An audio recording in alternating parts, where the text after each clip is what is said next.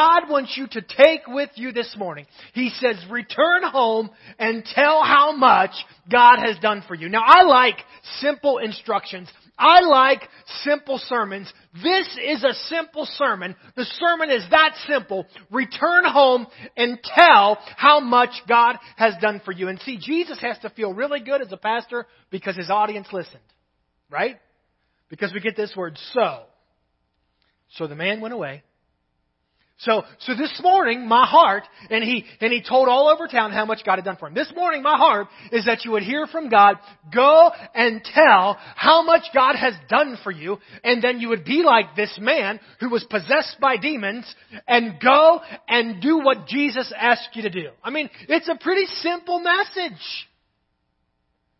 But there's something about this instruction there's something about this order or this request from God that is challenging for His people today. I'm telling you. I mean, it's easy to talk about what's not right, but sometimes it seems so hard to do this very thing, to go and tell how much God has done for you. I'll be honest. As a pastor, now this is Pastor Steve, this isn't God right now. If you don't got anything to talk about,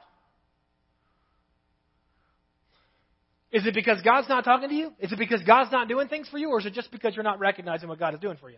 I mean, sometimes I, I, I think we're convinced that God's not doing anything. We don't have anything to talk about. It's because we're not looking at what God's doing. We're looking at everything that's not right.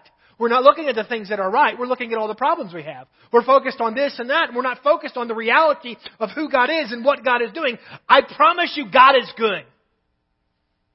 That's His Word. I promise you, God loves you. I promise you, you were fearfully and wonderfully made. I promise you, just as He promised in the Old Testament, He will not leave you and He will not forsake you. I promise you that God is doing something in your life that you can talk about.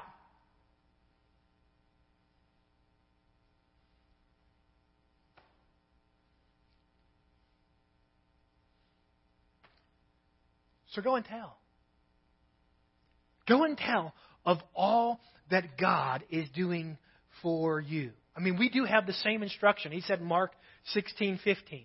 He said to them, "Go into all the world," and it says, "Preach the gospel." And we say, "Oh, I'm not a preacher." Gospel is simply good news. All you're supposed to be doing is going into all the world and telling of the good news to all creation.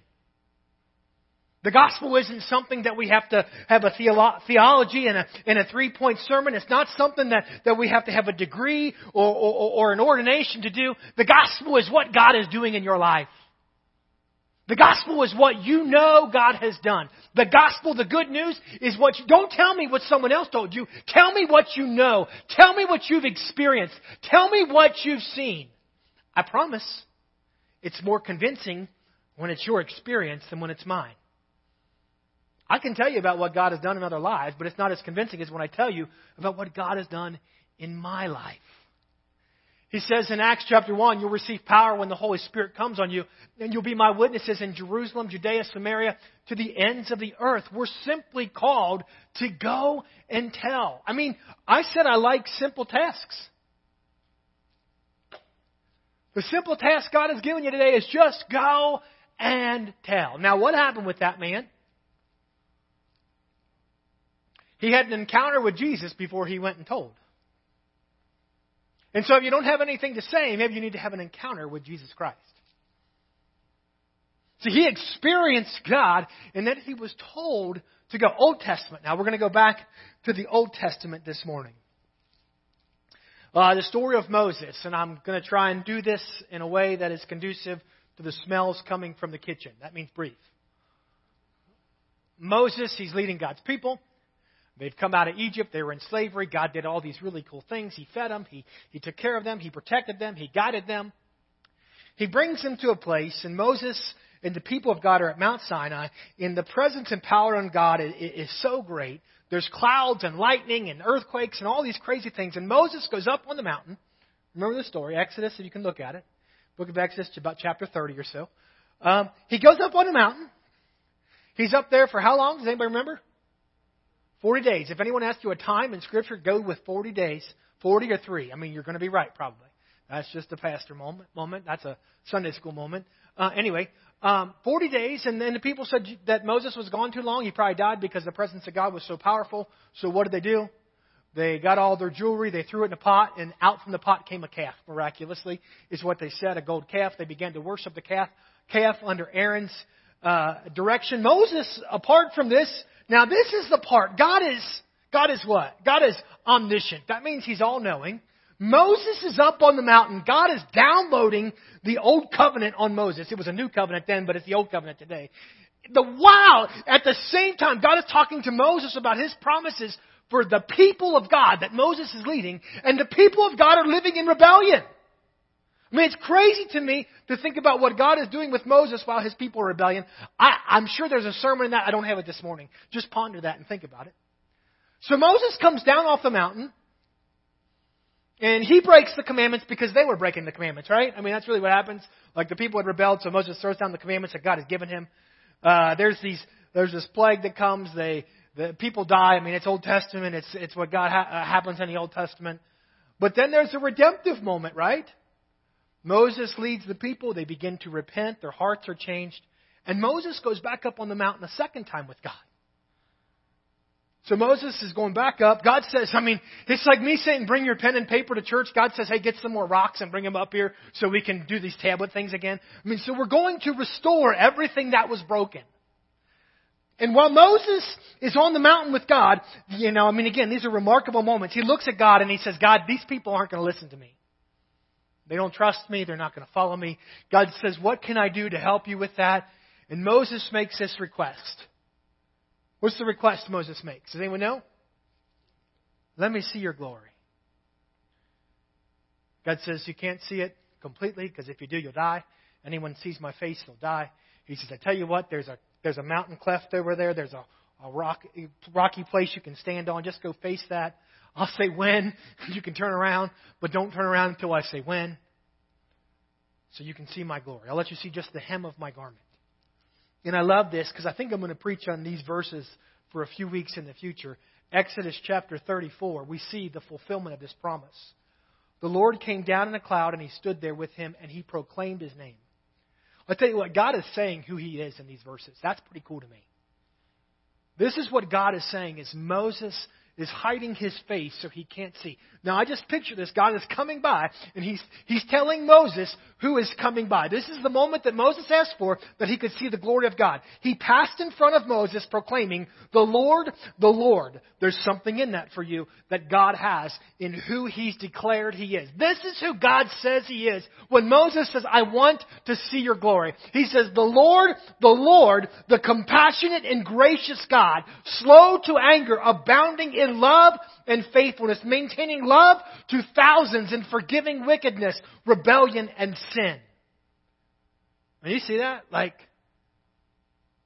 this is who God is proclaiming. Moses said, I want to see your glory. This is what God is declaring. I'm the Lord, the Lord. I'm the compassionate, the gracious God. I'm abounding in love. I'm slow to anger. I'm abounding in faithfulness. Maintaining love to thousands, forgiving. Yet he does not leave the guilty unpunished. He punishes the children and their children for the sin of their parents to the third and fourth generation. Moses bowed to the ground and at once worshiped. This is the moment where Moses experienced the glory of God. Now, I'll get back to that. I just wanted to read it today because I'm compelled by how God describes himself. And I want to dig into those words in the future. Today I want to focus on what happened to Moses. So Moses comes down off the mountain. So when Moses comes down from Mount Sinai with the two tablets, tablets of the covenant law in his hands, he was not aware his face was radiant. Because he had spoken with the Lord. Pause. When you spend time with the Lord, you're changed. You may not be aware of it, but it absolutely happens because there's transformation in the presence of God. There's something that happens to you when you're in the presence of God. So Moses is coming down off the mountain. He is oblivious to the fact that his face is radiant. When Aaron and the Israelites saw Moses, his face was radiant, and they were afraid to come near him.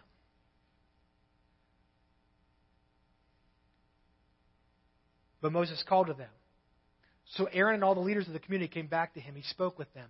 Afterward, all the Israelites came near him, and he gave them all the commands the Lord had given him on Mount Sinai. But when Moses was finished speaking to them, he put a veil over his face. But whenever he entered the presence of the Lord to speak, with the Lord's presence to speak with him, he removed the veil until he came out. And when he came out, he told the Israelites what had been commanded. Then he, they saw his face was radiant, and Moses would put the veil back over his face until he went to speak with the Lord. Now, what happened with Moses? See, I talked about, now these probably aren't two, two stories people connect together usually when they're preaching sermons. There was a demoniac and there's Moses, and we're comparing these two dudes. Both of them had an encounter with God that was powerful and transformative, right? Both of them, their outward appearance was physically changed by what happened when they experienced the presence of God. What happened with Moses? Why did Moses, the question I, I wrestle through as I read these verses, why would Moses put a veil on his face? Like what caused Moses? Was this a God idea or was this a man idea? We just see that Moses, because his face is so bright, and people are afraid to approach him, he begins to veil the transformation that happened from the presence of God. My supposition, my guess, is that Moses was motivated because of the fear of man in what God was doing. He didn't want to make the people uncomfortable. He wanted people to be able to approach him. He wanted to be able to have relationship with people. And the only way he could figure out to have relationship with the people he was leaving, leading, not leaving, the people he wanted to leave at times, but he was leading now, was to veil his face, to cover his face because of what God had done in him.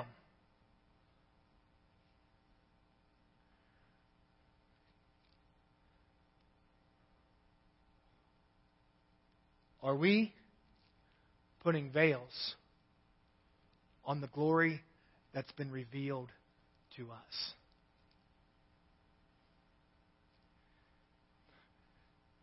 Luke chapter 8, what happened? The people saw the demon possessed guy, and they asked Jesus to leave. Why? They were afraid. I want to tell you that what God does in you, when He transforms you, when He changes you, it will make people uncomfortable. I want to tell you that people might be afraid of what God is doing in your life. I want to tell you, you shouldn't be surprised when people seem to step back from you because of the glory of God being revealed in your life. It's happened in Scripture. I mean, they literally, in this moment, they saw a man who had been possessed by demons. He was so messed up that he lived in the tombs. He was naked and chained. Jesus delivered him, and they said, Get out.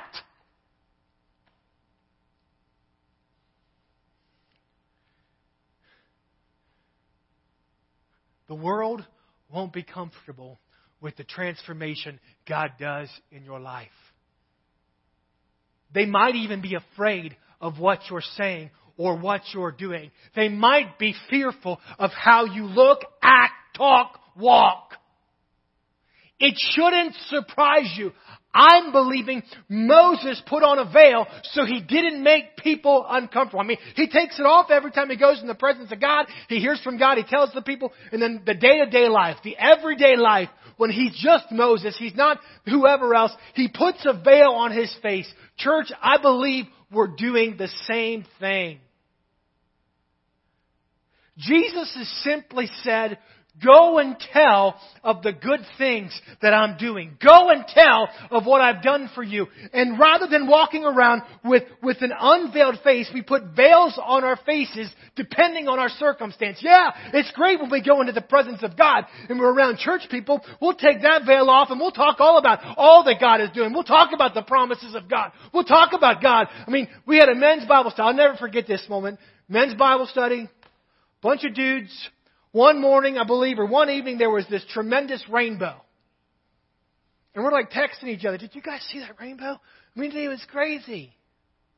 It was beautiful. It was powerful. Did you see God's love in that rainbow?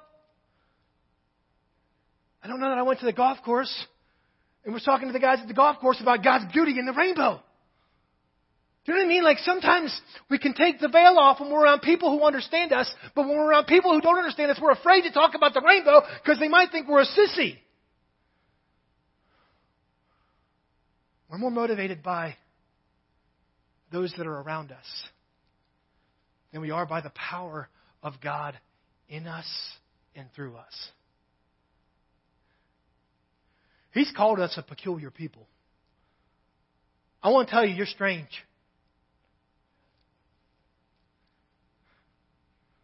It shouldn't surprise you if people think you're odd.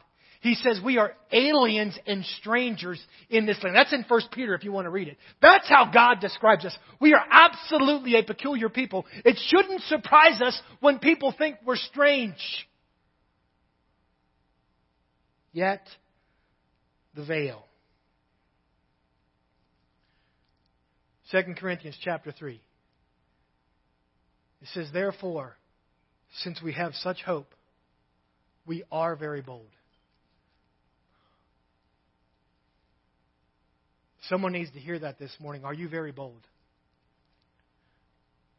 We have hope in Jesus Christ. We just experienced all that God did for us. We talked about the body of Jesus Christ and the blood of Jesus Christ and what He's done for us. That should cause us to be a very bold people. We're not like Moses, who would put a veil over his face to prevent the Israelites from seeing the end of what was passing away. But their minds were made dull for this day, for to this day the same veil remains when the old covenant is read. It has not been removed because only in Christ is it taken away. Even to this day, when Moses is read, a veil covers their hearts. But whenever anyone turns to the Lord, the veil is taken away. Now, the Lord is the Spirit, and where the Spirit of the Lord is, there is freedom. He said in Acts 1 8, I'll endue you with power, power from my Spirit to be my witness. We should have a freedom from the Spirit of God to be an effective witness of Jesus Christ. But many times we allow not freedom, but bondage to keep us from speaking what God is doing. And we all, who with unveiled faces, we contemplate the Lord's glory. Moses, he contemplated the Lord's glory. He was transformed by the glory of the Lord. We're being transformed into his image with an ever increasing glory which comes from the Lord, who is the Spirit.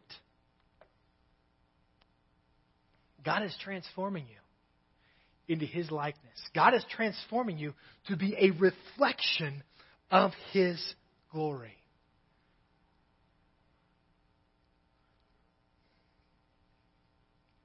You're the light of the world. You see the glory of the Lord. Moses shined, his face was radiant. You are the light of the world. A town built on a hill cannot be hidden. Neither do people light a lamp and put it under a bowl. Instead, they put it on its stand. It gives light to everyone in the house. Listen to me. Your good news is light for someone else in darkness. Your good news is what may set someone free. Your good news is what may help someone see. Instead, they put it on its stand. And it gives light to everyone in the house. In the same way, let your light shine before others that they may see your good deeds and glorify your Father in heaven. Your light is important.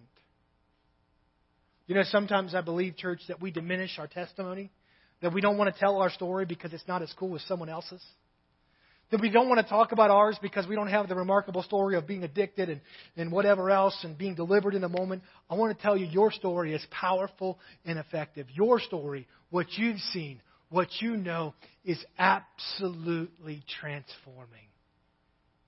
Your testimony is light for someone else. Listen, look, listen to how powerful your testimony is. I heard a loud voice in heaven say, Now have come the salvation and the power and the kingdom of our God and the authority of his Messiah. For the accuser of our brothers and sisters who accuses them before our God day and night has been hurled down.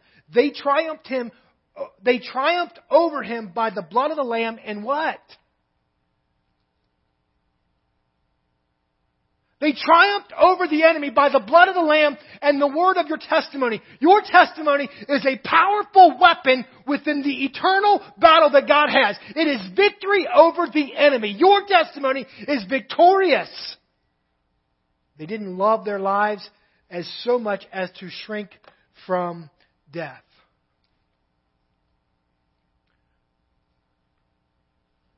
What's your story?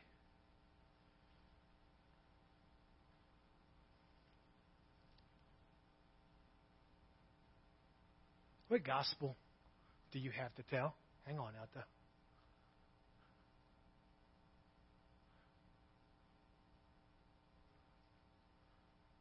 What has God done for you?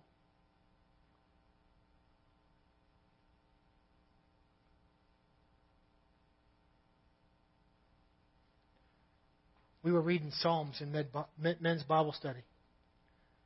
And in the Psalms, it says that it was talking in, in Psalm, I think it was 148, in, about everything crying out to God. The, the heavens declare his praises, and, and the mountains declare his praises. Jesus says even the rocks will cry out. I'm telling you, God's done good things if you just look for them. we have to recognize the good things that God is doing. We ended Psalms, Psalms for Men's Bible Study. That was a, a long process. We completed it. I just want everyone in church to applaud that we made it through 150 Psalms together as a men's Bible group. We, we churned through that. We worked through it. And it ends with, let everything that has breath praise the Lord.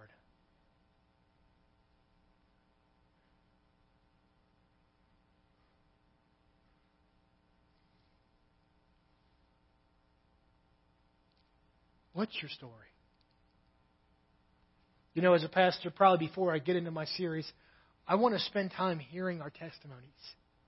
I want to hear what God has done in your life. I want to spend time as a body celebrating the things that God is doing. There's power in your story. And I don't care if your testimony is, man, I woke up and the sun, it just spoke to my heart. I could feel the presence of God, the goodness of God in that. I'm not really worried about what the story is because it's the good news that you've experienced in the presence of God. And there's power in your story. And we need to, as a body, we need to, as the body of Christ, get better telling our story. And if we've got veils, if we're afraid, if we're intimidated, then I'm going to put you in front of a congregation to share to get all that out. Because nothing's more intimidating than a bunch of people that you know looking at you and wondering if they're thinking what you're thinking. So why don't we just get our veils out here so we can get our veils out there? Why don't we start telling each other our story? Why don't we start declaring what God has done? Why don't we start looking for God in everything, in the rocks, in the heavens, in our lives, in our children? In the coincidence, in the circumstance, God is good. You guys can come forward. Going to be kind of a loose ending. I guess maybe not.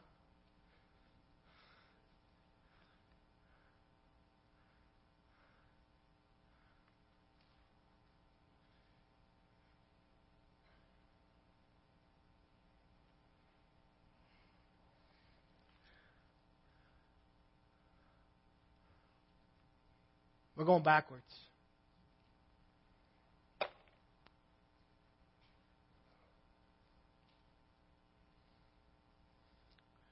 This morning, if you say, I don't have a story, if you say, I need the presence of God in my life, I want to open the altars so you can experience His presence. If you say, man, you're like Moses, I have doubts about where I'm at, and I just need God to show me His glory, and that's the request of your life, I want you to be able to do that in these next few moments. That you would have the opportunity, because I said, when we experience His presence, we're transformed. And if you don't have a story, maybe you need to experience His presence. God loves you, He cares for you, He wants you to be filled with His love. So if you've never experienced that, I want you to have that opportunity today. If you have experienced that, but you're saying, Pastor, I feel like Moses and, and everything's going wrong. I mean, think of that. Moses standing before God. The people he led built a calf to worship another God while he was gone. I mean, he's probably feeling pretty down on his leadership ability. I pastored a church split, and everybody hates me, and they're following Aaron, and they're not even following the same God. I mean, seriously. And God spoke to him because he knew he needed the presence of God. He, said, what do you need? What, what is it that you need today? And, and Moses said, I just need to experience your glory. Maybe today you're questioning, you're wondering, and you just simply need to experience His glory. There may be a spot in the sanctuary where you can go. There may be a friend in the sanctuary that you can pray with. You may want to come up with Pastor and pray with me today, but I desire that you would experience the goodness of God so you have good news to tell. If you say, I, am okay, Pastor, my desire is that you would think of your story. Like, what would you say today if someone said, What's the good news?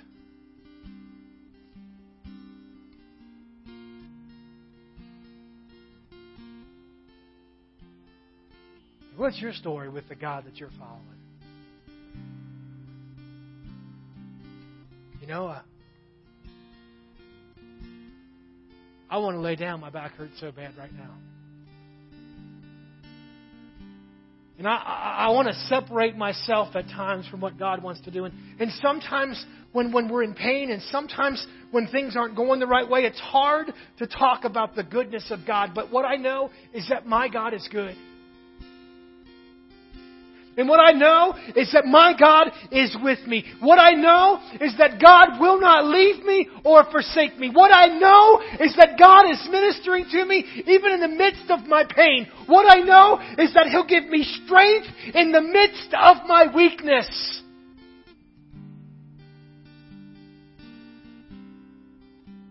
So let's not talk about my hurts. Let's talk about my healer. Let's not talk about what's bothering me, but let's talk about the one who is with me, the one who is near me, the one who won't leave me, the one who, who loves me, the one who takes care of me, the one who has given me everything that I know, the one who has brought me to a place that I never would have found, the one who is using me to touch lives of people that I never would have known because I'm walking and talking with Him, the one who made the sun rise today, the one who put the stars in the sky that make me all at night. The one who, who sent his son so he could have a relationship not with everyone, but with me.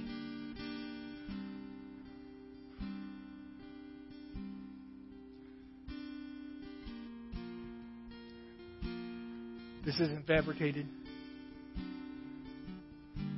There's power in your testimony.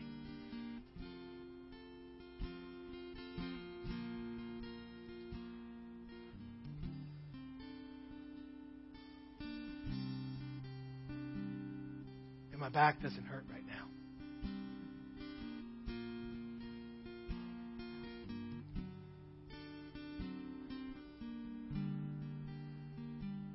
And if my back hurts tomorrow, it doesn't change what God just did in this moment.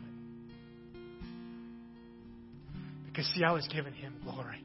And I was focusing on His love. There's power in your testimony. What's your story?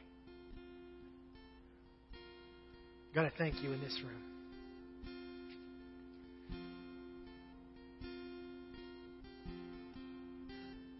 I thank you for you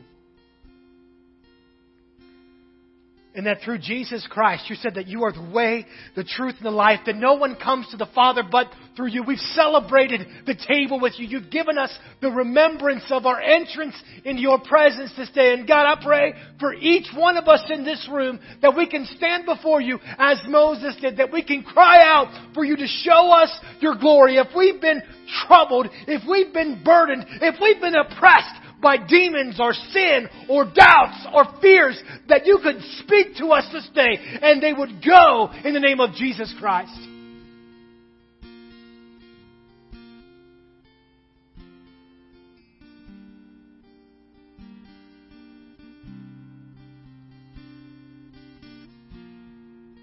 And that when we get home,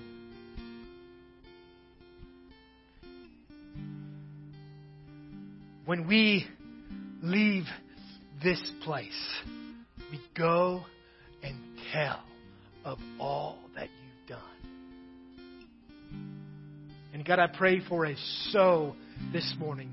So we went.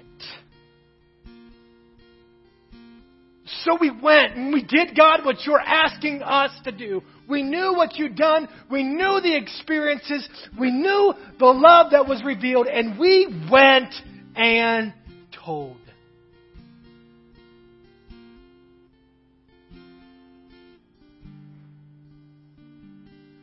God, use us to be the light of your world. Use us to reflect your glory. As they lead us in a chorus, I'm going to open the altars up. I'll be here to pray, whether it's about the sermon or an issue in your life, but experience His glory. I'm also going to pray for the meal because I'm going to guess they'll start setting up for that. God, we thank you that we have a meal today and that we have the body of Christ that we can be with. Season our conversation with your goodness and love and allow us to be blessed in our fellowship. In Jesus' name, amen.